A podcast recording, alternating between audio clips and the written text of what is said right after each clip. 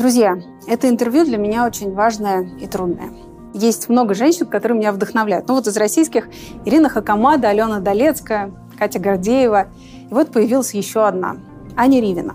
Три года назад Аня создала фонд «Насилию нет» и одна из первых в нашей стране стала помогать жертвам домашнего насилия. К концу две тысячи двадцатого года Аня побывала почти на всех глянцевых обложках, добилась того, что о фонде стали говорить даже на Первом канале Иван Ургант, а по Москве развешали десятки плакатов с социальной рекламой.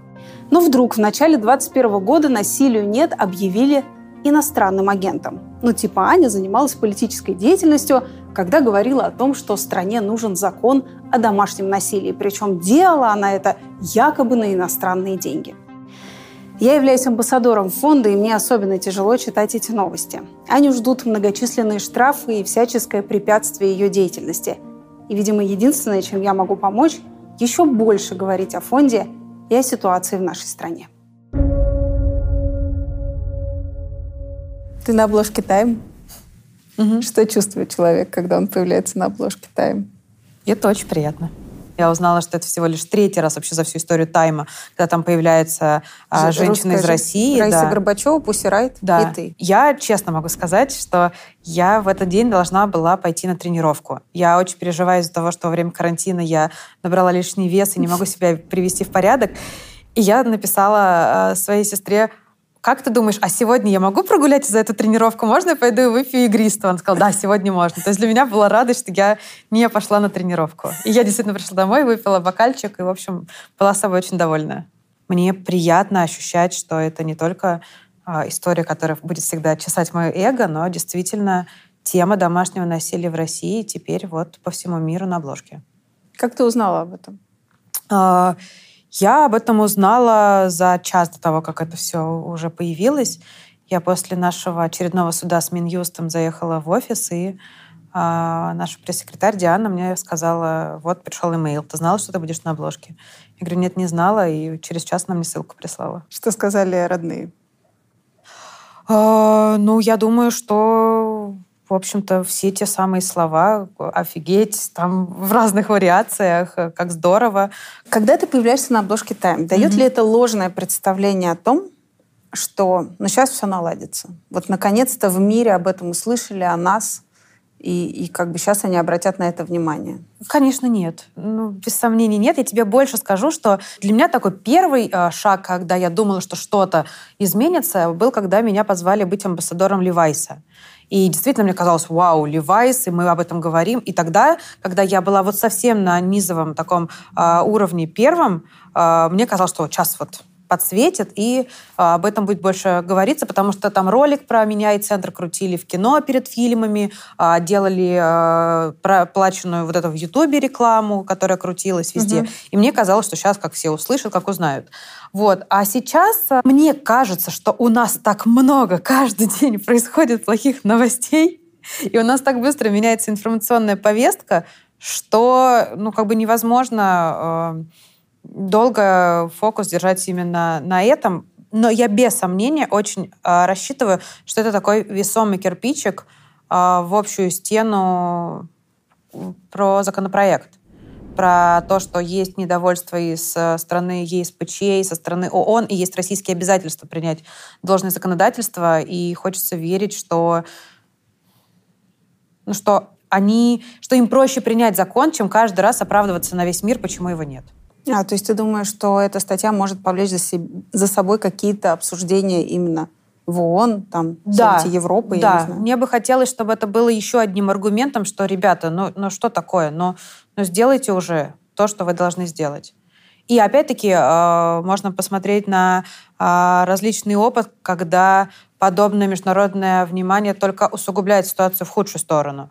Что раз на обложке «Тайм», то обязательно иностранные агенты, обязательно это нужно Западу, тогда тем более. Но я все время себя успокаиваю, что на обложке «Тайм» до меня был наш президент, поэтому надеюсь, что они не будут этой логикой руководствоваться. Пока не было таких заявлений? А, ну, в комментариях, конечно, были. В комментариях разных, что, ну, понятно теперь, почему именно «Тайм», почему именно американское издание. Но, в общем-то, у нас люди любят конспирологию и... любят. Ну, как бы очень удобно, когда для любой точки зрения всегда есть арсенал аргументов. Пусть будет так. Ты можешь рассказать про этот прекрасный комментарий, который тебе написали про племянника? Или как? Да, да, да, да, да, это было тоже замечательно. Незнакомый мне мужчина написал э, в Фейсбуке, что у него очень симпатичный сын, и он всем уже писал, но ему никто не отвечает, и хочет, чтобы я помогла ему сделать так, чтобы этот сын оказался на обложке Тайм. Вот. И, как бы, наверное, это приятно думать, что я могу вот так взять и сделать, что там оказываются люди. Но, увы, не могу. А то мог бы быть прибыльный бизнес. История с Региной Тодоренко. Во-первых, почему ты позвала ее амбассадором фонда? А... Человека, который говорил, что нужно бить женщин. Нужно быть настолько ну, да. психи- психологически больным человеком, да, вот, который там берет камеру и говорит: «Боже, мой муж меня бьет!» Ты чё? Ну, ты, как, у тебя есть мозги вообще? Как, как бы, что с мозгами в данный момент происходит? Наверное, какой-то критический момент наступает, чтобы вот такое сказать. Мой муж меня бьет, а почему ты не задумалась об этом? А что ты сделала для того, чтобы он тебя не бил? Я ее позвала, но она любит себя называть другом фонда. Она говорит, что вот ей в этом Окей, звании комфортнее. Почему она официальный да. друг фонда, присутствует на ваших там, рекламных да. плакатах и все остальное? Потому что, э, мне кажется, ее кейс очень важным. Она озвучила вслух то, что думали и думают до сих пор миллионы людей. Но она э, сделала очень большую работу над ошибками. И я с ней разговаривала очень много. Я видела, какая у нее реакция. И как она на то или иное реагирует. У меня совершенно нет потребности э, ее уличить в какой-то святости, что она должна быть на сто процентов там, искренне, как там пишут в комментариях. Я вижу, что она по-другому реагирует на проблему. Я вижу, что благодаря ее включению в эту тему огромное количество людей не только об этом узнало, но и к нам обратилось. У нас был безумный скачок обращений. Я убеждена, что для того, чтобы менять отношение к проблеме, нужно работать с людьми, которые общаются с многомиллионной аудиторией, а не какие-то там наши инициативы. И мне с ней комфортно, понятно, зачем мы это делаем. Я считаю, что ее кейс очень крутой, который показал, что можно думать так, но если разобраться и послушать других людей, то прийти совершенно к другому выводу и понять, что твои слова были неправильными. Лучшие адвокаты, психологи, правозащитники, которые занимаются темой домашнего насилия, рассказали, что высказанная мною точка зрения не только распространена, но многие из них тоже так считали, пока не столкнулись с этой темой. Поэтому мы подготовили для вас фильм, который поможет избавиться от всех предрассудков в этой теме и расскажет, что делать, если это произошло с вами или с кем-то из ваших близких. То есть, как бы, ее все время уличают, что она переобулась. Вот я не перестану повторять, я мечтаю каждый день, чтобы переобулись все полицейские, депутаты, президент, все мужчины, которые бьют своих женщин. Давайте просто все, всероссийская акция «Переобуйся». Представляешь, как хорошо будет? И откупись еще. И откупись. Это, кстати, я не настаивала. Для меня это было абсолютно сюрпризом. Я не знала. Но если вдруг что, мы отказываться тоже не будем. Ты примешь деньги от любого человека? Слушай, я деньги не принимаю. Они капают на счет через интернет-форму. То есть с Региной было то же самое. Я у нее попросила разрешения, чтобы мы об этом рассказали. Это не было из серии «я вот переведу», и потом мне все звонят, говорят, такой перевод, такой перевод. То есть о переводе в два миллиона рублей говорили в сто раз больше, чем о проблеме домашнего насилия в контексте Регины Тодоренко, понимаешь? Мне интересно, много таких переобувшихся, которые, когда познакомились с тобой? Ну, в моем ближайшем окружении уж точно. И мужики, конечно, тоже многие. Потому что я помню, как я орала со своими ближайшими друзьями, которые мне пытались объяснить, что я занимаюсь полной фигней. Я их матом уже в какой-то момент посылала, когда на меня э, насаживают, рядом садятся два мужика. Э, я помню, как сейчас мы сидим в Берлине, лето, пьем пиво, и сидит одному там сорок, другому почти сорок. И они сидят два часа, мне рассказывают, какой ерундой я занимаюсь. А сейчас, когда я на обложке Time, мне пишут: «Аня, ты такая молодец, ты такая молодец». Ну, а что значит ерундой в их понимании? Ну, что, займись больше чем-то полезнее. Ну, что это за ерунда? Это вообще не проблема и тому подобное. То есть это абсолютное обесценивание, абсолютная уверенность, что как бы я делаю все неправильно, не нужно, не, не выдумано и тому подобное. И с такими какими-то эпитетами не самыми приятными, когда я, повторюсь, я человек не э, конфликтный, когда я просто была вынуждена орать, что а можно просто от меня отстать, и я буду делать то, что я хочу. Потому что вот эта вот менторская тональность, за что порой очень хочется бить людей, понимаешь, но я этого не делаю, потому что я считаю, что не надо бить людей. Вот. И вот менторская-то анализ, конечно, вымораживает. А таких было очень много, которые... Или э, и, и подружки мои были, которые, ну, зачем ты этим занимаешься? Ну, что... ну, такого было очень много. Очень много. Было, было много критики, было очень много непонятия. А сейчас вот самое смешное, повторюсь, вот эти все люди больше всего любят хвалить. Сейчас будет минутка лайфхаков и продвинутых технологий. Я ношу одежду, которую не так просто гладить утюгом и стирать, но мне очень важно, чтобы она хорошо выглядела и была свежей, чистой, опрятной каждый день. И я расскажу об одной классной штуке, которая меня сильно выручает в последнее время. Это эл джи Styler – паровая система ухода за одеждой. О, как новенький. эл джи Styler быстро освежает одежду и разглаживает складки. А еще он делает стрелки на брюках. А еще... А еще любимое пальто в эл джи Styler сохнет намного быстрее и не портится. эл джи Styler бережно сохраняет форму вещей и саму ткань. И, кстати, удаляет до девяноста девяти процентов аллергенов и бактерий, что сейчас особенно актуально. А чтобы позаботиться не только о здоровье, но и о хорошем настроении, можно добавить в фильтр пару капель вашего любимого парфюма. И на вещах появится легкий аромат. В общем, если вы цените удобство и свое время, и не хотите каждую неделю отдавать одежду в химчистку, рекомендую вам эл джи Styler. А по промокоду «Апа говорит» вы получите скидку, которая вас приятно удивит.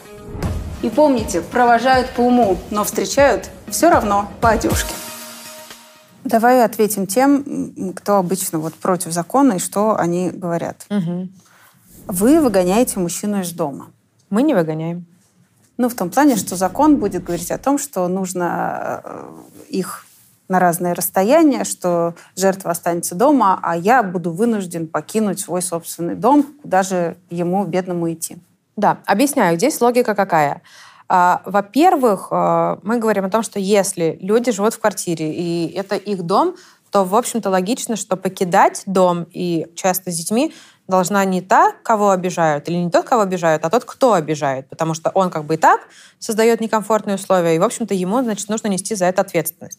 Во-вторых, есть понятие приоритета прав, где очевидно, что право на жизнь намного важнее, чем право на собственность. Поэтому если вопрос э, там, опасности для жизни, то вопрос собственности уже э, второй, э, второй вопрос. Третье, очень часто мы слышим, что вот после таких изменений все женщины выгонят мужчин из своих квартир. Но почему-то мы забываем, что очень часто мужчины живут в квартирах женщин. И почему тогда женщины должны убегать из своих квартир. И я более того скажу, совсем недавно обсуждалось тоже поразительное дело, когда женщину бил мужчина, она заявила об этом, и в итоге там начали расследовать ситуацию, и в связи с этим ему обязали домашний арест, который он должен отбывать у нее в квартире. Ну, понимаешь? Ну, вот почему их нужно выселять? Поэтому. Ну, вторая, этот закон избыточен. Этот закон не избыточен по той простой причине, что все дела, которые, все те статьи, которые находятся в Уголовном кодексе, они наказывают за уже совершенное. Это закон профильный, комплексный, еще до того, как что-то произошло. Повторюсь, понятия, виды, чтобы мы могли посчитать. Доступная бесплатная юридическая психологическая помощь. Программы по работе с авторами насилия, чтобы они тоже, бедные, несчастные, получили свое внимание и поддержку. Потом, опять-таки, должное количество кризисных центров. У нас в Москве один кризисный центр на, десять, на пятнадцать-двадцать миллионов, в Швеции на десять миллионов двести кризисных центров. И у нас он все время стоит наполовину пустой. То, что о нем практически никто не знает, или туда не так легко попасть. Конечно, очень здорово, что он есть. Пять лет назад его не было. Но, тем не менее, и сейчас как бы его недостаточно. Это, опять-таки, важный момент межведомственное взаимодействие, чтобы и полицейские, и врачи, и опека, и тому подобное все работали слаженно в этой системе, и чтобы у нас не было повторения дела сестер Хачатурян, когда опека должна была ранее понять, что происходит, и девочки ранее оказались бы в безопасных условиях. Это все до того, как случилось все самое плохое. Нам не нужно, чтобы все насильники оказались в тюрьме. Нам нужно, чтобы эти насильники не совершили то, за что нужно оказаться в тюрьме. Вы будете отбирать детей у семей. Очень грустно, что наши оппоненты вообще не включают голову. Если открыть уже действующий семейный кодекс, там все уже написано про отобрание из семей детей. И там тоже достаточно абстрактные формулировки, и, в общем-то, тоже там есть чем заняться. Но, например, опека может забрать ребенка, если там не очень в правильном состоянии жилищно-бытовые условия, например, там, я не знаю, температура дома или там продукты, но, тем не менее, его могут годами бить, и это не будет касаться жилищно-бытовых условий. Поэтому уже у опеки более чем достаточно оснований, если они захотят отобрать. Но это семейный кодекс. Там про детей все написано. Читайте, читайте как бы основу. Вашем, вот в законе, который он про дееспособных, про совершеннолетних, конечно, в первую там очередь. Там нет вообще там детей как категории вопроса. Вообще нет отдельно, да. Жертва виновата так же, как агрессор. Во-первых, это, конечно же, абсолютно неправовая конструкция. Мы все-таки говорим про закон, да? А во-вторых, виктимология — это то, что любили и сейчас порой любят советско-российские правоведы. На Западе от этого подхода отходят. Почему? Потому что можно сколько угодно там копаться, приманивает ли там жертва своим поведением то или иное. Мы рассматриваем людей как дееспособных и адекватных. И они должны нести ответственность за то, что они нарушили или не нарушили закон, побили или не побили другого человека. А искать оправдание очень удобно. И мы прекрасно понимаем, что и юбка слишком короткая, и сама виновата, и дали по списку. Это мы слышали очень много столетий, тысячелетий, и не привыкать.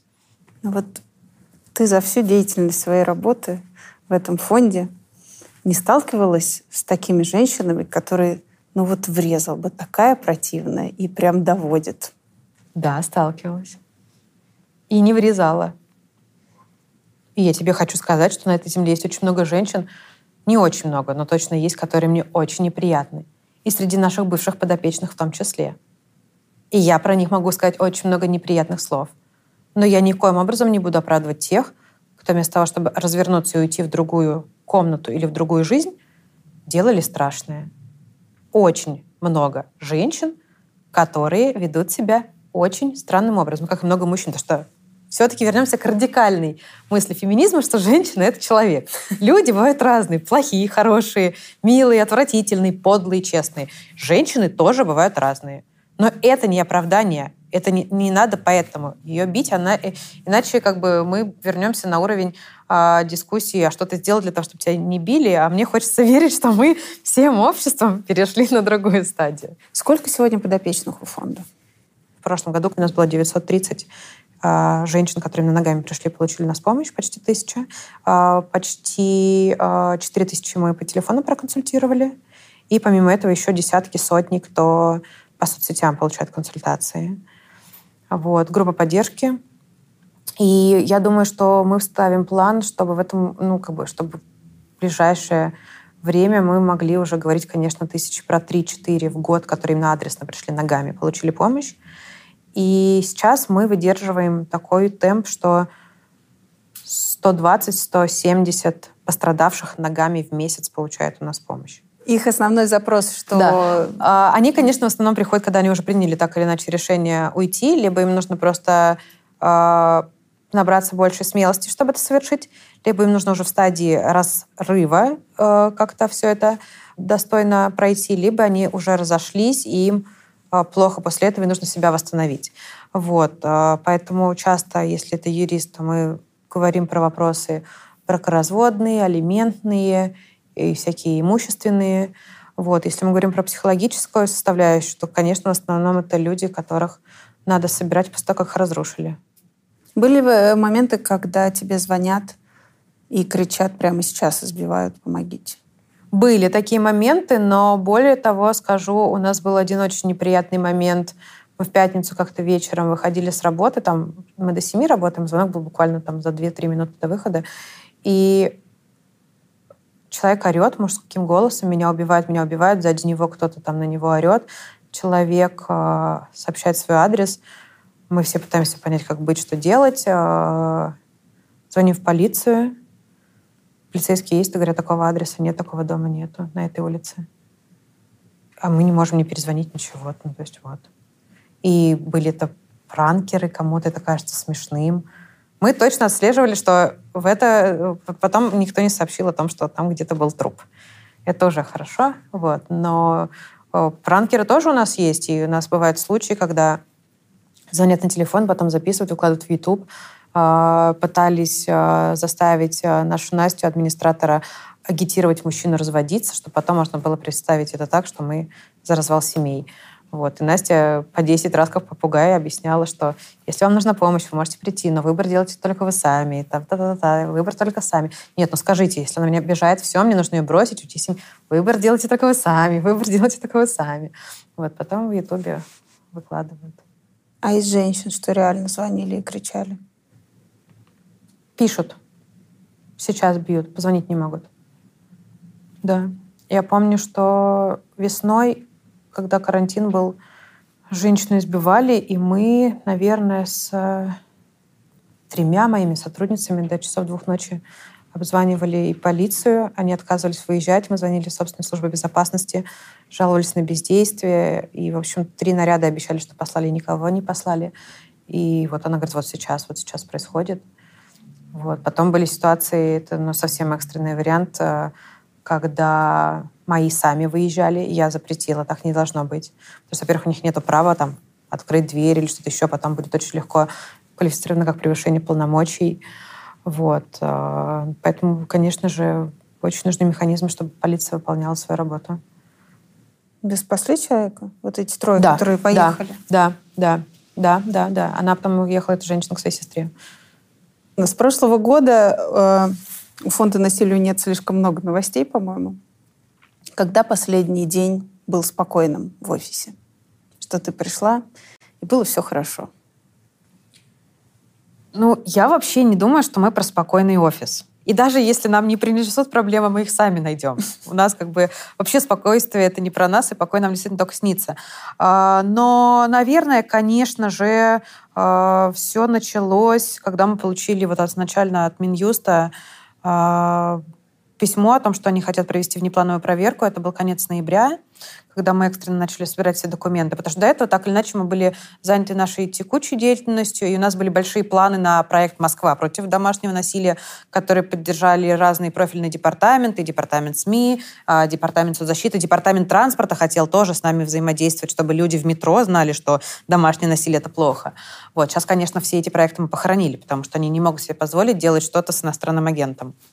Вот. Ну а так, конечно, вот с декабря так вот все очень паршиво. Что с офисом случилось?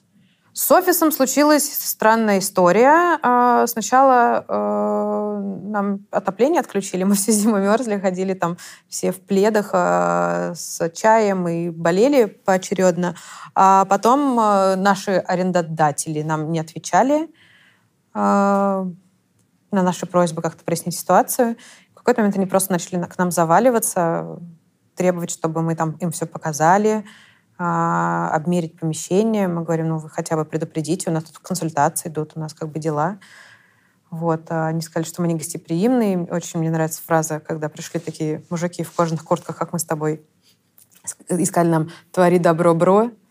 Вот. И, в общем-то, когда мы настояли на встрече, чтобы прояснить ситуацию и обстоятельства, в которых мы находимся, оказалось, что они уже задним числом по почте нам отправили уведомление о выселении. Ой, и забыла до этого еще. Нам прислали какую-то бумажку в начале февраля без подписи, без печати от имени Росимущества с требованием в течение недели покинуть помещение. Ну, подожди, ты же как бы ты снимала это помещение, да, ты была да, да. в добрых отношениях. С я был, да, людьми. Да. И, ну, там еще такая история произошла, что мы снимали у человека, э, с которым все было отлично, его не стало, к сожалению, и э, в наследство вступила его жена, и вот оттуда пошли все проблемы. С чем именно это связано, я не знаю, потому что мы дозвонились до Росимущества, до человека, чья фамилия была на этом листочке без подписи, без печати. Он сказал, я такого не отправлял, ищите там у себя, кто у вас там воду баламутит. А, и нам сказали, что наша деятельность им непонятна, неприятна, и, в общем-то, на выход. Ты уже знаешь, куда вы переезжаете? Да, в ближайшие дни будем паковать коробки. И, в общем-то, в апреле мы точно уже будем в новом месте.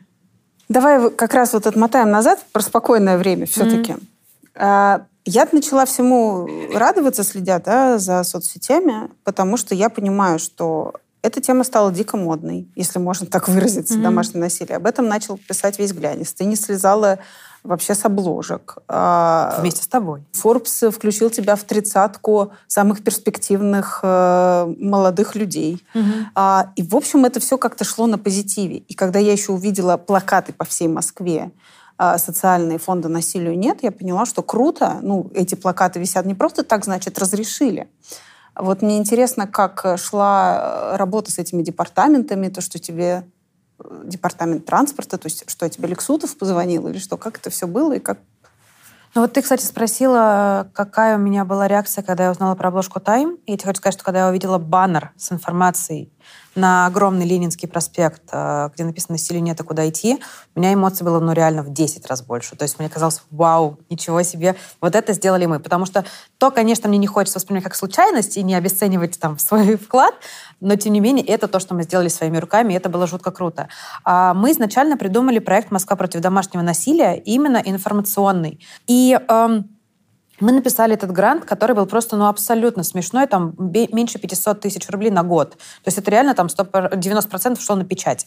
И мы его получили, мы получили поддержку, и это был такой первый для нас фундаментальный знак, что, в общем-то, Москва хочет эту проблему решать, и она от нее не хочет дистанцироваться, и Москве это интересно. Потом вот мы начали все это реализовывать, кучу каких-то действий, и потом оказалось, что мы можем податься, как любая И, юри... и коммерческая и некоммерческая организация на бесплатное размещение баннеров по Москве через департамент СМИ. Но там ты проходишь конкурс, тебя либо утверждают, либо нет. Мы mm. подались, и мы получили. Мы это за... все бесплатно получили. Мы только за печать платили, вот из этих всех растяжек. То есть это там каждый такой раз у нас выходил несколько десятков тысяч рублей, уже своих, не грантовых. И мы за... Те пару, за те несколько месяцев, пока вот нам этот хвост не прижали, у нас было пятьдесят пять э, баннеров и растяжек по Москве. И я действительно понимаю, что я, родившись в Москве, никогда в жизни не видела, чтобы можно было идти по улице и прочитать про проблему домашнего насилия. И мне казалось, что это очень круто. И сейчас, когда мы уже получили статус, мы общались с департаментом СМИ, и они говорят: ребята, вы классные, мы хотим вас поддерживать и дальше. Мы говорим: но мы должны написать, что мы иностранные агенты. Они говорят: ну тогда мы не можем. Мы говорим: ну если мы не напишем, нам придется платить большой штраф. Они говорят: но если вы напишите, мы не можем, но так мы очень хотим как бы и дальше с вами что-то иметь. И, и все, и ситуация безвыходная. А что касается департамента транспорта, там получилось так, что я получила имейл от департамента, что они хотят что-то сделать. Вот. Потом они связались еще параллельно с нашими коллегами, любимыми, уважаемыми, и начали с ними какой-то там делать тоже что-то вроде информационной кампании, но потом стало известно, что «Насилию нет» иностранный агент, поэтому мы в этом списке организаций не фигурируем. А, ну это было молча или все-таки позвонили, сказали, что извините? Ну, а, просто обсуждалось, когда, когда обсуждалось, какие организации будут а в этом перечне, открытом для метро и для там, МФЦ, по-моему, а, что про «Насилию нет», как бы даже не обсуждается. Не будет. Начали скоропостижно снимать все баннеры? Кстати, вот этого я не знаю, но я не думаю, что была какая-то такая команда, срочно убираем и... И, в общем-то, повторюсь, департамент хотел и дальше с нами это делать. Мы для них не враги, и они для нас тоже. Они просто не могут себе позволить вешать по всему городу э, не только информацию иностранный агент, но еще по требованию э, Роскомнадзора надпись «Иностранный агент» должна быть в два раза больше, чем вся остальная информация на баннере. То есть мы пишем телефон То... организации, и вот так вот пишем «Иностранный агент». Поэтому получится реклама иностранного агента. В смысле, иностранный агент, страшно идти домой? Да-да-да, примерно так. Прекрасно. Давай без картин. Никит, ну только не дерево, ну пожалуйста. Пусть все будет просто. А сейчас будет минутка лайфхаков для бизнеса. Если вы планируете начать свое дело или уже вступили на этот непростой путь, то вот вам совет, как сделать его еще проще и выгоднее. Откройте счет для бизнеса в Альфа-банке. Особенно рекомендую тариф «Просто один процент». Почему? Очень просто. Открытие счета – бесплатно. Снятие наличных – бесплатно. Комиссия за переводы юрлицам и ИП – вы угадали. Тоже ноль рублей. Вы просто платите один процент от поступлений на счет и за эквайринг. А с первого апреля действует специальное предложение – скидка пятьдесят процентов на обслуживание в течение года. Чтобы открыть счет, не нужно ходить в банк. Все можно сделать, не выходя из дома. Ссылку на страницу тарифа я оставила в описании к этому видео. Удачи в бизнесе! Ноябрь. А на вас катают какую-то анонимку. Угу. Куда? Господин Трубецкой. Трубецкой? Минюст. Какая красивая фамилия. Да. Так. Да. А, чем он был недоволен? А, мы только в марте, если не ошибаюсь, вообще первый раз увидели текст этого обращения. А, там речь о том, что мы чего-то там в стране пытаемся изменить и выступаем за принятие закона против домашнего насилия, а, баламутим почву, и все. И ни одного тезиса, то есть как бы нету ни одного факта, в соответствии с которым можно понять, что мы делаем что-то правильно-неправильно. Вот в его понимании мы там э, выступаем за изменение э, отношения к проблеме домашнего насилия и за принятие закона. И на основании этого Минюст проводит внеплановую проверку. И все. Кто такой Трубецкой? Я этого не знаю, потому что он, мало того, что нам сначала это заявление не показали, хотя мы об этом очень просили, и, в общем-то, у нас даже были большие сомнения, существует ли этот Трубецкой. А, во-вторых, потом нам сказали, что написал второе заявление с просьбой не рассекречивать его да, данные. Поэтому мы знаем, что вот на этой неделе у меня был суд с Минюстом, куда по нашей просьбе мы попросили судью, чтобы она обязала Минюст предоставить оригинал этого заявления. Судья его прочитала, но нам не показала. То есть мы как бы видели, что там есть, мы теперь знаем его имя, отчество, но мы не знаем там ни паспортных данных, ничего, ни телефона. Это законно, что вам не Меня показывают? Поразило другое. И мы с нашим юристом Кириллом Каратеевым просто ну, как бы в суде пытались очень громко смеяться, потому что, когда мы спросили Минюста, проверили они, что этот человек реальный, они сказали, что у них нет такого обязательства. Они сказали, что они не обязаны. У них, то, у них просто должна была быть эта бумажка как основание внеплановой проверки, потому что просто так они не могут ее устроить. И они не обязаны проверять, что этот человек реально существует. Они не знают вообще, есть он или нет. И главное, что нам прислали двести страниц отчета э, с фактами нашего правонарушения. Там среди них все страницы про нас э, из Википедии, весь распечатанный наш сайт, распечатаны все наши отчеты. То есть двести страниц того, что открыто находится э, в доступе. И многие страницы, которым есть претензии, они все, за, на них заход в режиме инкогнито. Даже непонятно, кто туда заходил. И наш, опять-таки, второй юрист Кирилл Каратеев настаивал, что покажите, что человек-то был, докажите. Судья сказал, вот, я увидела заявление, мне этого достаточно. Подожди, а как э, по-нормальному? Ну, мне что-то не нравится в деятельности какой-то организации. Я могу на нее пожаловаться, mm-hmm. и э, эта организация должна передо мной как-то оправдаться, выступить или что сделать? Я просто перед Минюстом. То есть, перед... если ты пишешь на организацию, э, которая тебе не нравится...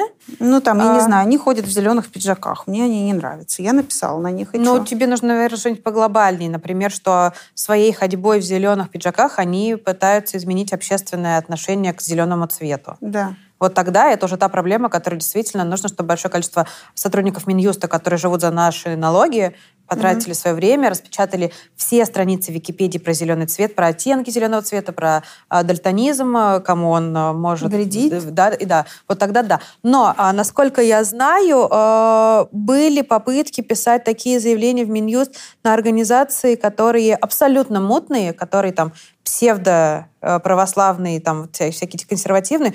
Почему-то эти заявления Минюст игнорирует. Поэтому у Минюста тоже есть право избирать... А, на кого реагировать и на кого не реагировать.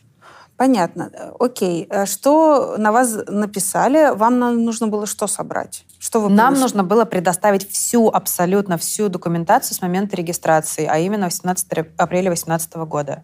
Все.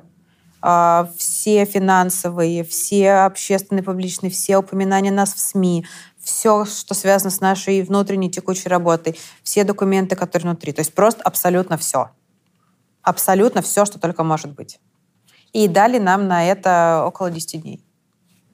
Я сейчас представляю, сколько ты ходишь по СМИ и как это можно все представить. Слушай, ну на самом деле у нас была тактика, которая не сработала. Мне очень жаль, что она не сработала, потому что поскольку я хожу везде, то мы сделали подборку там из тридцати-пятидесяти моих выступлений, там телеканал «Спас», «Первый», там эн тэ вэ, ля-ля-ля, все такое.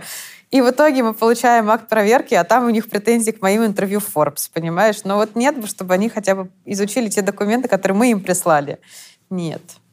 Поэтому, да, это, конечно... И главное, все это в суете, и скорее, скорее, с таким как бы достаточно э, агрессивным вот этим, э, такой тональностью, что срочно, быстро, внеплановое, а то там мы вас покараем. А более того, мы двадцать девятого декабря получили решение о том, что мы включены в, это, в этот реестр, и первый отчет мы сдавали пятнадцатого января. Кошмар. Давай, то есть это же, по сути, не зависящие друг от друга вещи. Ну, вот это анонимка и звание иностранного агента. Это абсолютно зависимые друг от друга вещи. Это всегда происходит. И именно эта анонимка, которая в их понимании не анонимка, мы знаем, что это господин Трубецкой, именно это заявление, в котором нет ни одного факта, который он утверждает, стало причиной внеплановой проверки, и без этого письма эта внеплановая проверка не могла бы привести к статусу иностранного агента. А во время внеплановой проверки они выяснили, что вы Они что? выяснили, что у нас есть политическая деятельность в их понимании, а именно это то, что мы хотим сделать проблему домашнего насилия видимой, то, что мы выступаем за принятие законопроекта против домашнего насилия. Почему-то они меня называют автором закона, которым я не являюсь. Приписывают мне кучу всяких таких каких-то деяний. И то, что у нас есть иностранные переводы.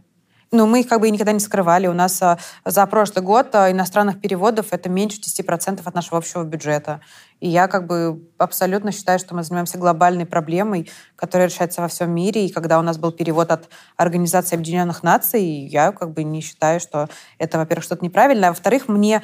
Я понимаю, что столько сил было потрачено на то, чтобы мы думали, что за пределами страны живут враги, что вот это вот слова «иностранное финансирование», оно сразу должно быть каким-то таким очень страшным. Я вообще не вижу ничего страшного, чтобы объединяться с другими странами для того, чтобы в мире было больше действий, направленных на решение проблемы домашнего насилия, так же, как терроризма или чего угодно. И начнем с того, что наше и правительство, и все другие государственные институты без сомнения взаимодействуют с иностранными какими-то организациями. Это вообще нормально. Мы живем в глобальном мире, и я не хочу играть вот в эти вот а, закрытые стены, что мы сидим в окопе, вокруг враги. Нет, я живу в глобальном мире, я хочу заниматься глобальной темой и, в общем-то, не вестись на вот эти вот все а, тональности. Что такое иностранный агент?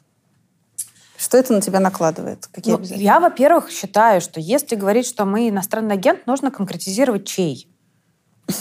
Какой кенийский, австралийский. Потому что мне очень обидно, что мы даже не знаем, чьи интересы мы представляем. Нам не сообщили об этом.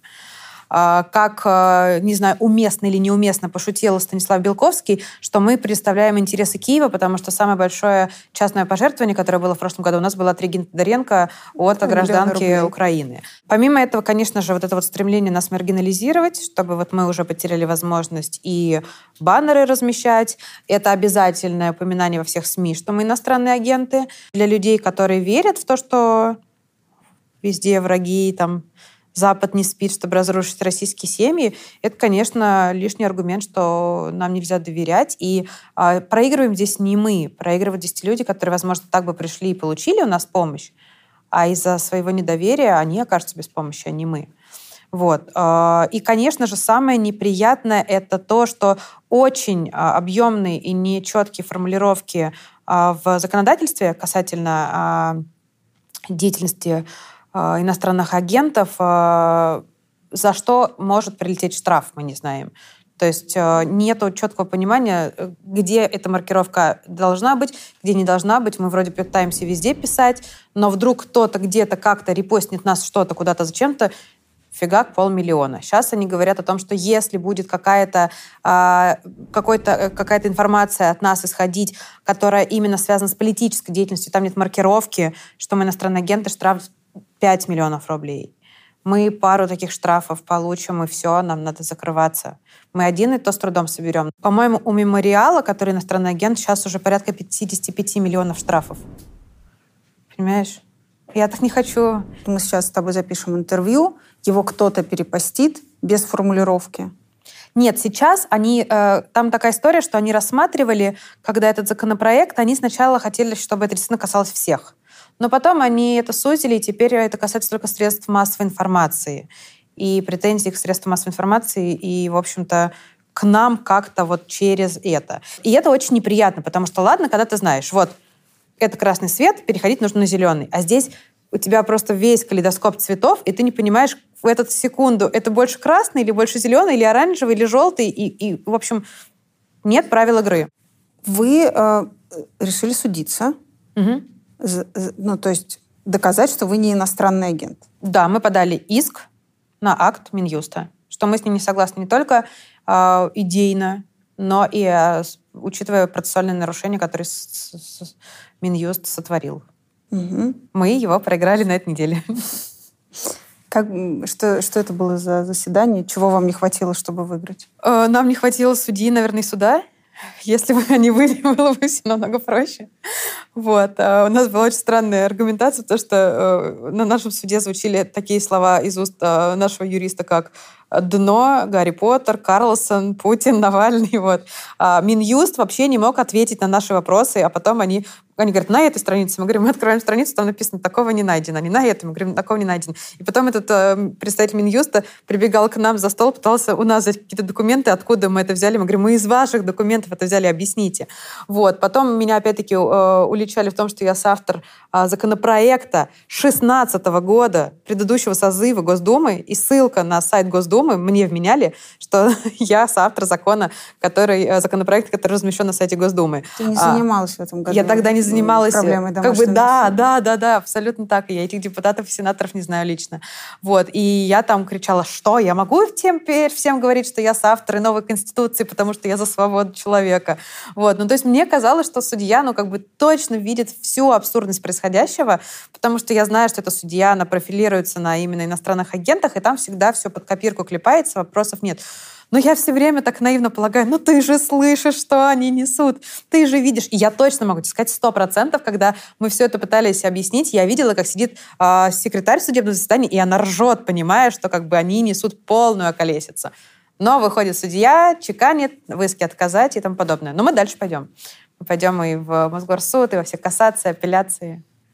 Мало тебе проблем. Мне проблем мало, да, потому что я хочу, чтобы э, мы, как любит наш президент, в рамках закона смогли объяснить, что мы с этим не согласны, и объяснить, почему. И пусть это будет уже решение государственных органов, э, что они не слышат абсолютно очевидные аргументы и доводы. И я думаю, что до ЕСПЧ мы тоже дойдем, но здесь э, есть такая печаль, что первая аналогичная жалоба, э, которая попала в ЕСПЧ, была восемь лет назад. И стопка только пополняется, пополняется, пополняется. И то, что восемь лет назад поступило. Вот. Поэтому, возможно, мы с тобой лет через двадцать-тридцать посидим, поговорим о чем-нибудь хорошем и скажут, что вот наша жалоба из две тысячи двадцать первого года как-то, да, учтена. А как тебе сообщают о том, что ты иностранный агент? А, Минюст сообщает. Тебе звонят или что? Факс Нет, присылают? Они, они присылают э, сканы э, писем на электронную почту, а потом они доходят обычной почтой. Но там письмо, что отныне вы иностранный агент. Там письмо, что в соответствии с актом проверки мы внесены в реестр. И вот сейчас как раз еще не назначена дата, но скоро будет суд, чтобы нам выписали штраф до восемьсот тысяч рублей за то, что мы совершили административное правонарушение и самостоятельно не встали в этот список, как люди, которые занимаются политической деятельностью на иностранные деньги. И там еще такая прелесть, что один штраф будет на юрлицо «Насилию нет», а второй на меня лично, как на э, главу организации. И я даже не могу заплатить его э, со счета юрлица, потому что это мошенничество. То есть штраф до триста тысяч рублей я могу вынуть исключительно из своего кармана. У меня, к сожалению, там нету триста тысяч рублей. И если твой основной доход, простите, это все равно какие-то деньги фонда, да. Ну, твоя зарплата, да. Как ты себе должна... То есть я, я не знаю, видимо, премии. У меня, кстати, как только стало понятно, что э, штраф будет лично на меня, то моя команда настояла и говорит, до сих пор настаивает, давайте мы там, нас двадцать человек почти, на всех выпишем премию по там десять-двадцать тысяч рублей, мы тебе все сложим. Вот, поэтому они, если что, готовы мне свои премии отдавать. Но я не знаю, как-то, как-то буду думать, потому что там даже если мы себе объявляем сбор, а у нас всегда пожертвования прозрачные через форму на сайте, и люди, например, хотят лично для меня туда закинуть, я не могу их вынуть, чтобы за себя заплатить. У нас прозрачные доходы, все документы. То есть как бы есть люди, которые реально там миллионы, миллиардов, понимаешь, ворочают, и у них все серое по конвертам. Мы, как реально идиоты, забираем у людей деньги в виде пожертвований. С них платим все налоги огромные, все отчисления туда-сюда. У нас все белое. Мы платим процент за то, что у нас есть эта форма на сайте, и нам никто не дает денег наличными. И мы в итоге стараемся, чтобы со всех сторон у нас все было прозрачно и понятно, и нам вот прилетает все равно вот такое. Я тебя забыла спросить, собственно, твою реакцию, когда ты получаешь на иностранный агент. Я себя очень сильно удивила тем, что мне было очень сильно обидно. И я человек, который обычно вообще не плачет. Я плакала весь день.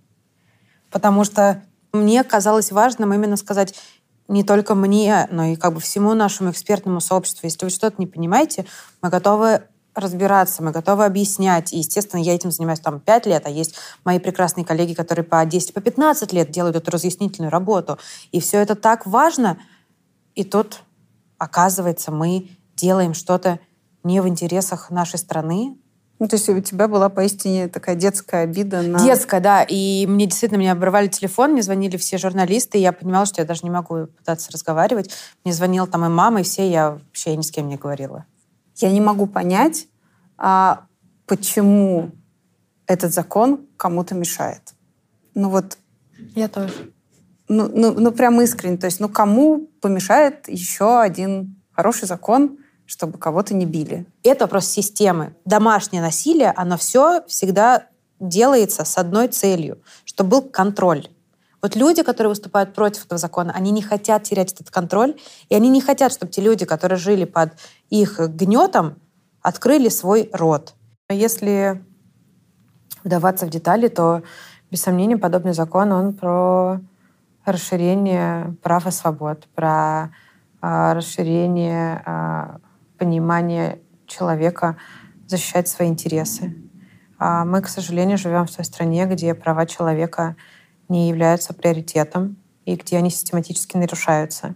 И совершенно непонятно, если у нас все плохо в тех же тюрьмах, во всяких других местах, почему вдруг должен быть какой-то оазис, где все должно работать эффективно. Помимо этого, конечно же, есть еще абсолютно патриархальная такая надстройка, когда и вроде не до конца понятно, что женщина — это человек, и что это все-таки права человека. Но еще и то, что, в общем-то, испокон веков «бей бабу молотом, будет баба золотом». Я честно не верю, что люди в, там, в Госдуме сидят и говорят о том, что я бью свою жену, нельзя принимать этот закон. Мне правда кажется, что ну, в большинстве своем у них все в порядке. Я правда не, не думаю, что они думают о том, что сейчас мы им дадим лишние права, указывать на насильника, чтобы он ко мне не прикасался, и тогда мы перевернем этот патриархальный мир, и бабы завоюют все. Когда мы были в Госдуме на слушаниях, я помню, как вышел какой-то, как мне кажется, очень неприятный мужчина, и он сказал, что у него четыре ребенка, если был бы этот закон, то этих детей бы у него не было. Вот и суди сама, что это значит. Видимо, ему эти дети достались только силой. Я не знаю. И еще я помню, меня очень тронуло, там был такой очень высокий мужчина, такой э, здоровый, мне кажется, больше двух метров точно. Он возглавлял какой-то то ли союз отцов, то ли что-то еще. И он реально пришел на слушание. Он хотел послушать и нас, и этих, и понять, что да как. И он услышал, что те несут, и сказал, что он точно с нами, потому что с ними он быть не хочет. И там женщины выходили, которые кричали... Вот, отберут детей, понимаешь? То есть вот эта вот консервативная тональность, она в любом контексте очень э, страшная. Я убеждена, что абсолютно большинство людей, которые сидят в Госдуме, просто вообще не интересна тема насилия. Те, которые так или иначе э, имеют свое мнение, скорее всего, либо они сами применяли насилие, либо оно было в их семье, и они готовы найти аргументы, почему это нормальное явление, и не нужно государству давать туда вмешиваться. Есть те, которые искренне полагают, что уже есть уголовный кодекс, который будет наказывать, не понимая вообще природы профилактики, что превенция, она намного круче, чем отправлять людей в тюрьму. И не будем забывать о том, что у нас есть много чиновников, которые все что угодно отписали на своих жен или кого угодно. Зачем им давать независимость этих, этим женщинам, которые под тотальным контролем? Иерархия — это удобно. Но ты сама посуди, когда э, тебе не нужно договариваться, а ты можешь просто давать команды и приказы. Это намного удобней. По поводу жен, которых, которым все отписали, угу. И поэтому страшно теперь, э, чтобы она на тебя указала. Э, когда я записывала интервью с Алексеем Венедиктовым, по поводу харассмента. Uh-huh. И мы заговорили про тему домашнего насилия, и он полностью поддерживает этот законопроект. Но у него есть претензия к вам, что вы до сих пор не зашли через жен депутатов. Что это именно та аудитория, через которую можно это было пропихнуть. Про что ты мне сейчас тоже говоришь. Чего вы не зашли через жен депутатов?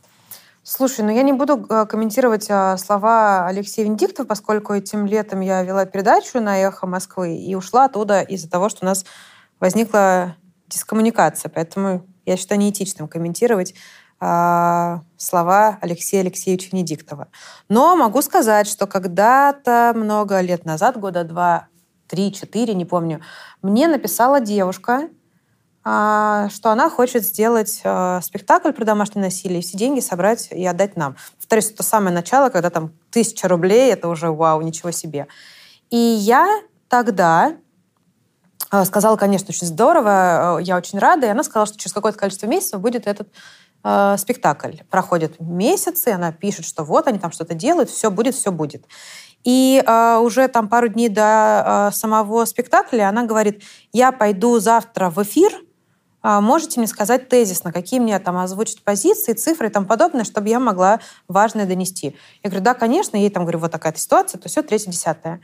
И в итоге она мне присылает потом ссылку, я включаю ссылку и слышу э, прекрасный, знакомый голос Владимира Рудольфовича Соловьева, который говорит, вот сегодня мы будем говорить для меня не очень на привычную тему, тему домашнего насилия, потому что моя дочка Катя делает спектакль про домашнее насилие. Я думаю, ничего себе, отлично. В общем, я прихожу на этот спектакль, и Катя чудесная, я к ней прекрасно отношусь. А после этого у нас происходит паблик-ток, Владимир Рудольфович сидит, ему очень не нравится все, что я говорю, и тому подобное. А, и потом он как-то ходит на меня, косится, и потом все-таки не сдерживается, подходит и говорит, нет, я все равно вам скажу, невзирая на то, что там вы там чуть ли не чушь несете, но тем не менее, хотите закон, идите к Алине Кабаевой, тогда вам будет закон. Вот, может быть, он и прав, что мне сделать? Я не знаю, как мне обратиться к Алине Кабаевой, чтобы завтра приняли закон против домашнего насилия. Если у тебя есть связи, пожалуйста, помоги. Я готова на этот поклон и просить готова, если это принесет свои плоды, потому что закон нужен сейчас, а не через десять лет. Ну, то есть, грубо говоря, ты хочешь сказать, что у тебя нет контакта, и ты просто не знаешь, кого бьют, к кому обратиться? Да я просто не, по- не понимаю, почему во всей стране, где живет сто сорок шесть миллионов, я должна делать все и сразу.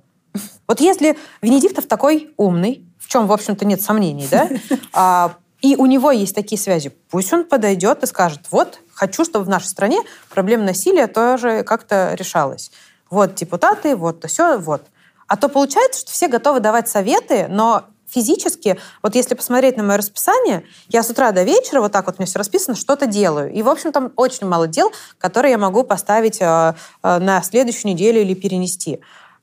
Получается, что есть там три-четыре человека на всю страну, Попова, Довтян, Пушкина, я, еще какие-то наши коллеги, которые должны сделать все. Так не работает. Если этот закон нужен действительно всей стране, может быть, и делать нужно все вместе. Потому что я, например, не претендую на то, чтобы быть политиком и э, за собой вести людей, чтобы они потом свои миллионные голоса отдавали за меня в бюллетене. Нет, мне хочется, чтобы все люди узнали, ого, такая проблема есть, давайте вместе что-то сделаем. Почему э, достаточно часто, когда выступает, выступаешь ты, выступает Оксана Пушкина, да, Алена Попова, очень часто звучат речи про радикальных православных и про сорок сороков. Это реально какие-то враги ваши? Или это как? Реально наши враги. Ну, чтобы ты понимала, о ком мы говорим, пару лет назад в храме Христа Спасителя были слушания по поводу законопроекта о профилактике семейно-бытового насилия. И мы туда отправили нашу корреспондентку, и этот текст до сих пор есть у нас на сайте, его можно прочитать. Елена Борисовна Мизулина была там единственная, которая была за закон и была самая адекватная на их фоне. Ты понимаешь? Елена Борисовна Мизулина, которой очень много вопросов, была самой адекватной на этой сходке. Что тут еще говорить? Там люди, которые «умрем же под Москвой, не допустим эту заразу э, на нашу землю». Там у них очень военная, агрессивная риторика. И мне кажется, что таких людей очень...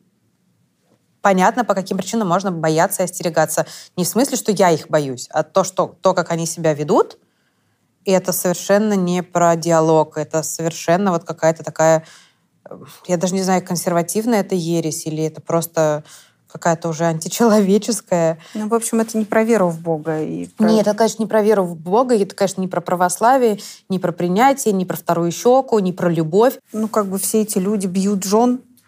Слушай, давай начнем с того, что пусть эти люди будут а, не истинными православными. У нас есть много критиков а, и в а, официальной православной церкви. И если ты войдешь в Google или в Яндекс и начнешь искать новости, как тот поп или священник сделал что-то ужасное со своей женой, а, то такая будет новость не единичная. Говорит ли это о том, что так делают все священники? Конечно же нет. Но если такое происходит, то патриарх должен выйти и сказать, что это... позор для РПЦ, а патриарх такого не говорит. Это все пытается замыться. Я помню случай, когда несколько лет назад женщину убили, убил ее священник, муж, потому что она хотела развода. А он боялся, что за развод его внутри церкви... Сана решат, да? Да. Вот. Поэтому, конечно же, это люди вот такого некого консервативного взгляда, которые считают, что это тот порядок вещей. То есть это люди, которым очень понятна иерархичная система существования. Человека в государстве, человека в семье. И, конечно же, они еще боятся, что государство будет вмешиваться, потому что в их понимании, когда семья вот закрылась, это такая вот клетка, и в ней можно делать все, что угодно. Ты себе даже не представляешь, сколько в нашей стране происходит изнасилований мужей своих жен. Полиция это как изнасилование не будет считать, хотя уголовный состав полностью будет соответствовать. Муж не может изнасиловать свою жену. Ты себе не представляешь, сколько женщин в нашей стране засыпают в слезах. И это всех устраивает. Точнее, не всех, к счастью, не всех, а тех людей, которые считают, что можно взять свою жену силой. Они не хотят, чтобы женщина могла сказать «нет». Потому что это неудобно. Потому что тогда ты не можешь взять то, что тебе нужно. Нужно договариваться, а это уже требует больше сил. Ладно, давай немножечко поговорим о тебе. Насколько я знаю, ты девушка, который, на которую тоже никогда не поднимали руку. Угу. Какого черта ты однажды начала этим заниматься? Я считаю, что именно по этой причине, потому что меня это возмущает. Мне никогда не приходилось а, в своей голове это воспринимать как норму. Мне никогда не приходилось с этим сталкиваться и убеждать себя, что это нормально. И я полагаю, что домашнее, домашнее насилие — это такое, ну, как бы очень тотальное проявление именно насилия по отношению к женщинам. Но как любая женщина, я без сомнения сталкивалась с тем, что общество меня пытается загнать в очень такую какую-то ограниченную коробочку. Какая женщина должна быть удобной, мягкой, там, все принимать, вести себя так, прилично, неприлично и тому подобное. Поэтому это был такой именно гнев, но так или иначе это, конечно, мой протест против того, что женщине пытаются указать, где ее место. Потому что я считаю, что женщина сама разберется, где ее место. И началось все с того, что я прочитала статью Анны Живнирович, и это была не история про то, как она, понимаешь, там десять-пятнадцать лет живет в семье с насилием, и там родила десять детей, и не знает, куда... Деваться теперь. Да. Деваться. А это, вот, понимаешь, мы с тобой в любой день в Москве пойдем куда угодно, в какое-нибудь место, и там встретим Аню, да? Она три года встречалась с молодым человеком, и они решили расставаться. Просто разойтись, потому что так бывает. И когда они легли спать последний раз вместе, решив, что с утра начнут разбирать вещи, она просыпается от того, что он сидит на ней, бьет ее и говорит: «Теперь это твое истинное лицо, Анечка». И Аня набралась смелости написать все это в тексте, потому что она журналистка, и потому что она очень смелый человек. И там фотографии. Но это очень страшно. Это просто как бы синее лицо, и это все накануне Нового года. Потом этот человек испугался, что он с ней сделал, не хотел выпускать ее из квартиры. Ане удалось уговорить его пойти в аптеку. И в итоге в этот момент она связалась со своей начальницей, которая приехала, ее забрала. Аня написала заявление в полицию. Через пару, я не помню, недель или месяцев, по-моему, недель, она обратилась к участковому повторно. Участковый спросила: «Вы что, разве не помирились?» В итоге Аню защищала лучшая в этой сфере адвокат Мария Давтян, подруга, дружбой с которой я очень горжусь, и удалось доказать вину этого человека. Он был амнистирован в честь годовщины победы в Великой Отечественной войне. Это единственный случай, когда актуально сказать спасибо деду за победу, понимаешь? Можно побить свою женщину, а потом быть амнистированным по этой причине. И у меня просто был шок. И этот вот весь гнев заставил меня подумать: ого, ничего себе. Мне просто интересно, на какую почву это все легло, потому что ежедневно мы с тобой читаем кучу разных новостей, которые вызывают такое же чувство гнева, и, и, и говорить, ну, господи, ну как они могут так обращаться с людьми в СИЗО или в тюрьмах, ну как они могут э, так э, бить людей, там, которых мимо проходили какого-то митинга, и, и, или даже те, кто вышли и хотели что-то сказать, свое мнение высказать. Как бы почему это настолько у тебя было движком, что ты пошла и начала создавать свой фонд? Ну, во-первых, это был две тысячи пятнадцатый год, и тогда вообще про эту тему почти не говорили. То есть она вообще для меня не существовала, ее вообще не было в публичном пространстве. И поэтому я, в общем-то, и прочитала текст. Сейчас я не читаю тяжелые тексты. Я не читаю ни онкологию, ни тюрьму, ничего, потому что, ну, как бы мне и так очень паршиво. Вот. И э, тогда действительно это просто все такое милое, там бабочки, цветочки, и тут фигак, и история про домашнее насилие. А, во-вторых, как я уже сказала, это, конечно, меня просто безумно задело как женщину, с которой это может произойти, и что это может произойти с кем угодно из моих подруг или там в моем окружении. То есть только эта статья открыла мне глаза, что ничего не нужно делать специально для того, чтобы с тобой такое произошло. Ты тогда была в каких отношениях? В смысле? Состояла ли ты тогда в отношениях? Я тогда состояла в отношениях. Все да. Было хорошо. Да, то, да, да. У меня, наоборот, была... Обида очень... на всех мужиков. Слу... Не, у меня, так... у меня никогда не было обиды на всех мужиков, и я вообще обожаю, что у меня со всеми моими бывшими, по-моему, за одним исключением, всегда там нежные поздравления с днем рождения, все такое. И как бы я считаю, что если там твой бывший не совсем полная, да, то когда у тебя с ним сохраняются хорошие отношения, это ты еще себя уважаешь за то, что ты в какой-то момент этого человека выбрала. Когда человек выбирался адекватным, а потом превратился в чудовище, ладно, тогда не берем. А так, как бы, ну, я благодарна всем своим бывшим за те или иные там впечатления, события в своей жизни, и ко всем к ним очень тепло отношусь, и там кто-то женится или что-то еще, я прям искренне радуюсь. Вот. У меня было жутко смешно, что... Я только-только начала заниматься этой темой, я обложилась книжками про то, как это происходит, как это происходит, открывала себе новый мир. И вот тогда как раз у меня был роман с человеком, который меня очень сильно психологически э, подавлял. То есть мы сидим в ресторане, он меня доводит до слез, говорит, иди умойся, потом придешь, нормально договорим. Или там курить мне запрещал, или какие-то такие вещи. И я читаю, я говорю, ого, Христоматию, так он так делает. И это там, меня хватило, по-моему, на два или три месяца. И сейчас я понимаю, какой крутой опыт у меня это был, потому что именно за счет этих двух-трех месяцев, которые все равно довели меня до психотерапевта, потому что это паршиво, когда тебя обижают, мне удалось понять, как это происходит, когда человек тебя обижает, потом извиняется, и ты как бы находишь ему оправдание. Поэтому вот это вот единственный опыт, который у меня был, и я безумно счастлива, что он выпал уже на... То есть это была такая, знаешь, домашняя работа к прочтению всей литературы. Да-да-да. Занявшись благотворительностью, сколько друзей ты потеряла? Я не знаю. Обычно это часто проходят все. Когда ты начинаешь говорить только об этом, рассказывать только плохие истории, потому что с этим связана теперь твоя деятельность. Да у меня какого-то нет ощущения, что я кого-то потеряла. Просто в моей жизни теперь больше нет людей, с которыми... Ну, я бы сказала, что у меня были друзья, которые относились к моей теме равнодушно, а сейчас они там все либо волонтерят, либо что-то делают. То есть, ну, все мои остались при мне, и я там больше всего люблю, что в моем окружении, помимо моих там достаточно недавних друзей, есть люди, с которыми я там по двадцать лет дружу. Вот. Но какие-то люди, конечно, ушли, но не из-за того, что начала этим заниматься. Просто либо люди оказались... говно, либо я для них оказалась. Ну, то есть никто, никого не испугала твоя нынешняя деятельность? Ну, я ни одного такого случая не припомню. Есть кайф благотворителя свой особенный? Ты можешь себе представить, как бы я делаю то, что я действительно люблю, мне это кажется важным, а еще как бы с утра до вечера все мне говорят, какая я классная, и зовут рассказать, как у меня дела. Ну, как бы я вообще... Мне очень не нравится вот эта вот история, что из меня пытаются какого-то супергероя э, создать. Мне, наоборот, хочется сказать всем, ребята, приходите, приходите в нашу сферу. Это классно, когда ты делаешь то, что тебе нравится, у тебя это получается, еще у тебя столько одобрения. Потому что я убеждена, что работа в офисе... Мне жалко, что я так говорю, как бы, потому что меня услышат многие люди, которые, наверное, не очень любят свою работу, но как бы моя работа намного круче, чем я сидела бы в офисе и делала какие-то непонятные, не, ненужные вещи.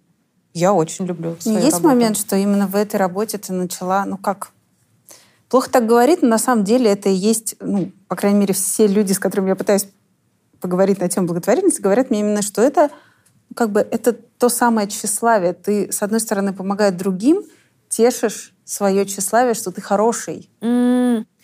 Ты знаешь, и да, и нет. У многих людей в благотворительности есть синдром спасателя. Я полагаю, что я с него начинала. Я думаю, что он у меня был. И что я... это такое? Ну, когда ты наполняешь себя за счет помощи другим. Угу. То есть ты себя именно видишь свою значимость, когда ты видишь, что ты другим каким-то людям помогаешь. Вот. И я надеюсь, что за счет и психотерапии в том числе я это изжила. И сейчас для меня это в хорошем смысле профессиональное, качественное э, призвание. Я себя не считаю активисткой. А почему, прости, это плохо? Э, плохо? Синдром спасателя, почему он плох?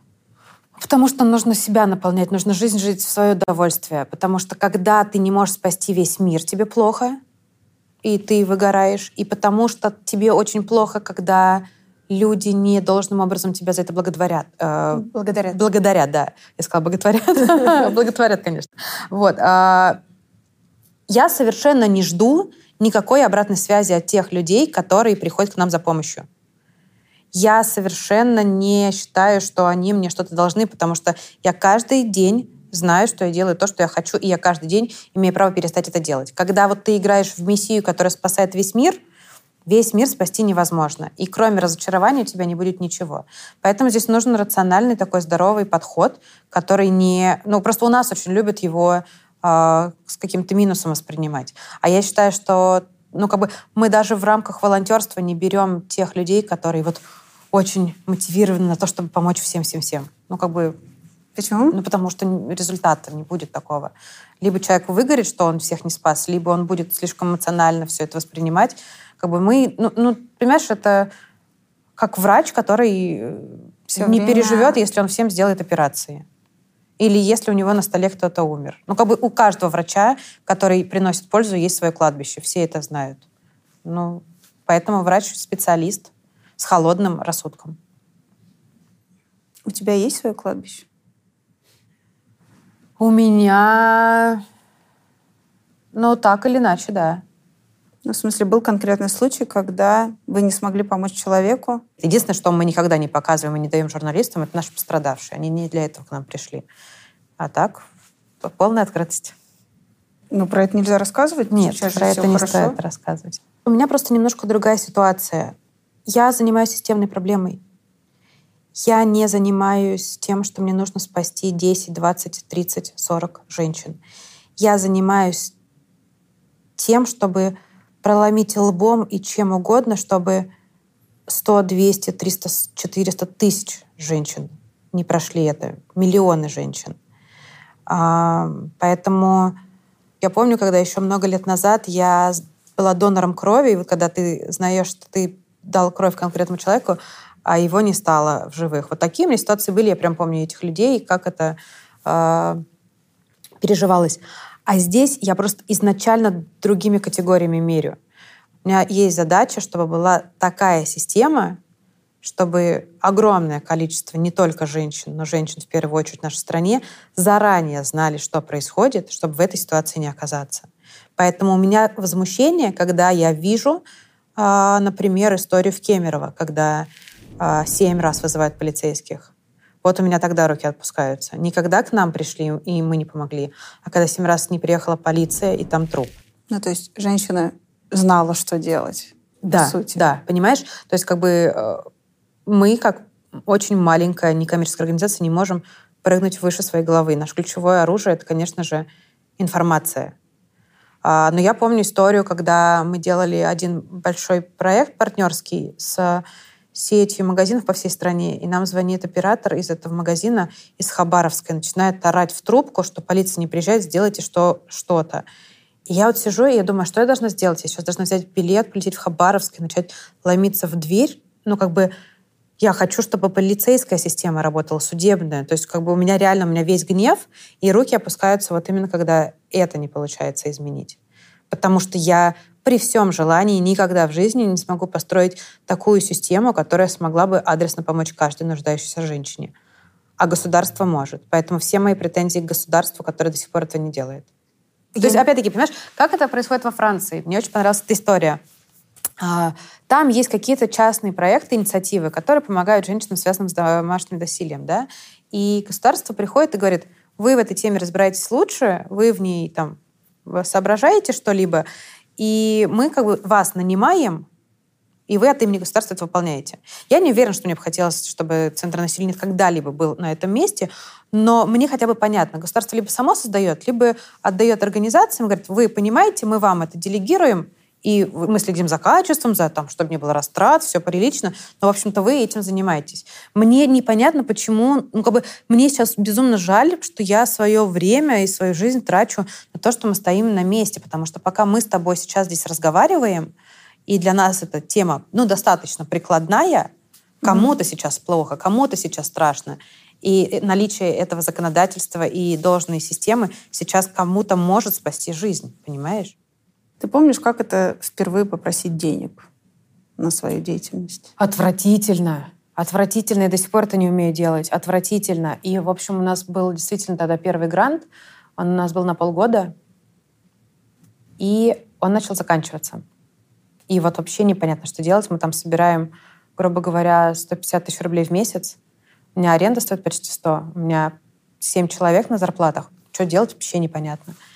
И я хожу все ною-ною, а я не умею просить, у меня привычки нету, я прям не знаю, как это делать, мне плохо, тошно. И мы разговариваем с моей прекрасной, любимой Таисией Булатовой, которая создала проект «Холод». И она говорит, Аня, ну ты должна об этом написать. Я говорю, ну я не могу, ну мне плохо. Она говорит, ты должна об этом написать. Я говорю, ну хорошо, дай мне неделю, я подберу слова, напишу. Проходит два дня, Тая пишет, у меня день рождения, насилию нет на грани закрытия, давайте все собираем. Я говорю, ты что сделала? И я себя там выжила. Я говорю, мы на грани закрытий. Ребята, мы в марте реально не получили вся команда зарплаты, ничего. Мы за три дня нарастили тогда нашу потребность ежемесячную, в ежемесячных подписках. Я до сих пор так тронута.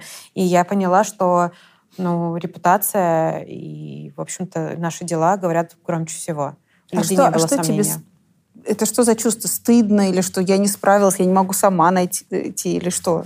Ну, я просто помню, когда вот я три года все это делала э, себе в ущерб за свой счет, я думала, сейчас мы зарегистрируем организацию, как я скажу, как нас все поддержат. И мы даже какой-то ролик записали, где мы рассказали, вот за три года без денег мы сделали то, все, третье, десятое. Пожалуйста, сейчас у нас есть сайт э, и платежная форма, пожалуйста, поддержите. И я это пишу, и мне кажется, люди подумают, хм, столько лет они все это делали сами, вот теперь-то мы их поддержим. Даже а у нас справится. пятнадцать тысяч рублей ежемесячные сборы. пятнадцать тысяч рублей. И я уже не сдержалась, и я пишу, вообще-то я думала, что у меня есть друзья, ребята, это что такое? тридцать пять тысяч рублей в месяц сборы. На этих тридцати пяти тысячах мы просидели больше года. То есть я тридцать пять отдавала а, первому человеку в команде на постоянной основе Маше Твардовской, незаменимой моей, и все. А я также где-то что-то бегала каким-то образом. Ну как, каким образом? Я не понимаю, на что ты жила? У меня тогда был безумно низкий э, уровень жизни, потому что у меня была э, своя квартира, я точно знала, что там ну, поесть мне как-то хватит, или мама всегда говорила, ну если что, мы тебя накормим. Вот. И, в общем-то, выбор был очень простой. Ты либо идешь как бы на работу и на все это плюешь, либо тащишь дальше. У меня были какие-то, как, как у юриста, какие-то параллельные проекты. У меня были какие-то... Я помню, тогда я делала, например, проект вместе с Советом Европы по адаптации Стамбульской конвенции к российскому законодательству. Это был проект, по-моему, на четыре или пять месяцев. То есть я именно свою юридическую экспертизу давала. Вот. А так каждый день ты вот за ноль рублей все вот эти цепочки выстраиваешь, там с каким-то ажиотажем, улыбкой агитируешь людей. Да. Было такое, что можно было пойти к богатым людям и попросить? Я даже ходила, не дали. Как это выглядело? Ну так, меня позвали,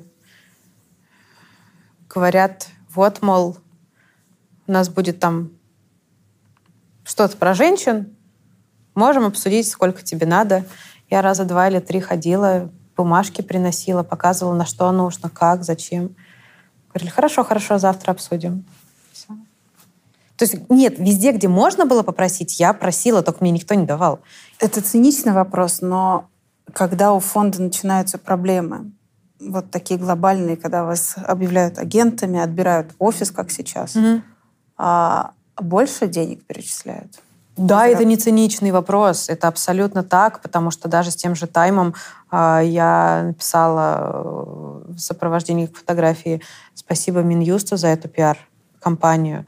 То есть они действительно своими руками делают из нас этих героев, и, и людям хочется нас поддержать. И я тебе могу сказать честно, что какое-то количество лет назад я каждый раз восьмого марта мечтала, как бы нам обрисовать то, что вместо там «Тюльпана за сто рублей» переводите в «Насилию нет», какой-то ролик снять, позвать каких-то людей, видных мужчин, которые это все сделают и скажут. Я мечтала, мечтала, мечтала. Проходят годы, и весь Твиттер и Фейсбук разрывается. Антон Долин, Юрий Дудь и другие прекрасные мужчины говорят, переведите «Насилию нет», это лучший подарок женщинам на восьмое марта. То есть мечтать не вредно. Вообще, на самом деле, это ключевой э, такой слоган, который меня поддерживает все эти годы. Мечтать не вредно, потому что происходит все, о чем когда-то было сложно представить, ну, как бы в реальности.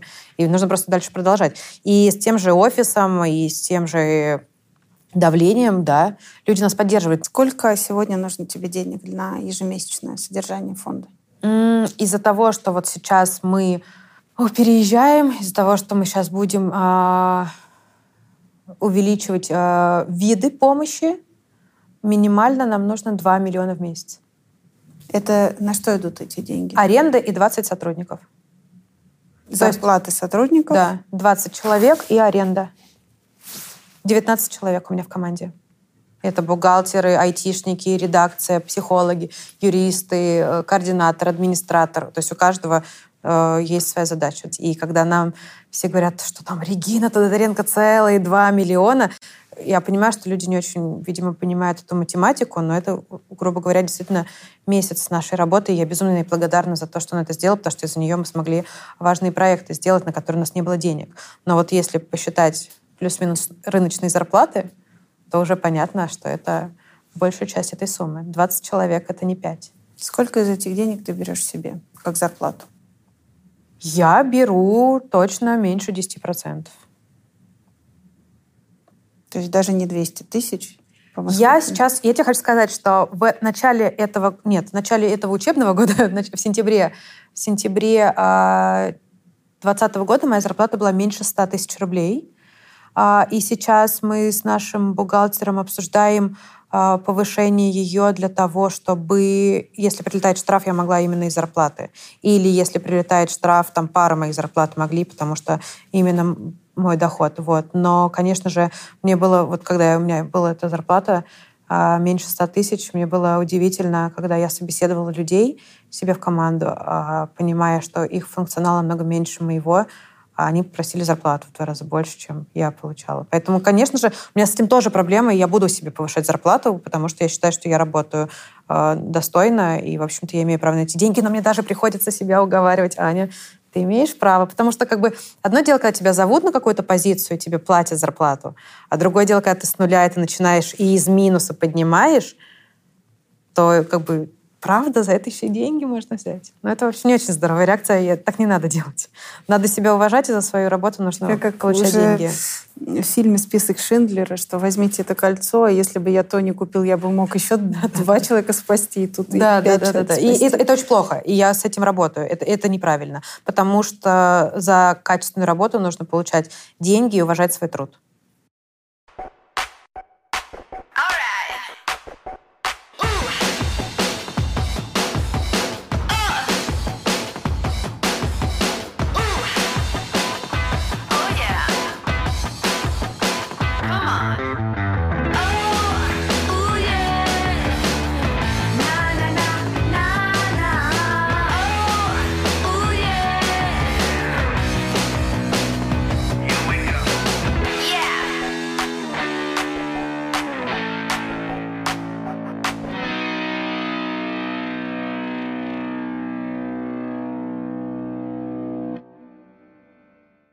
Феминизм — это про что?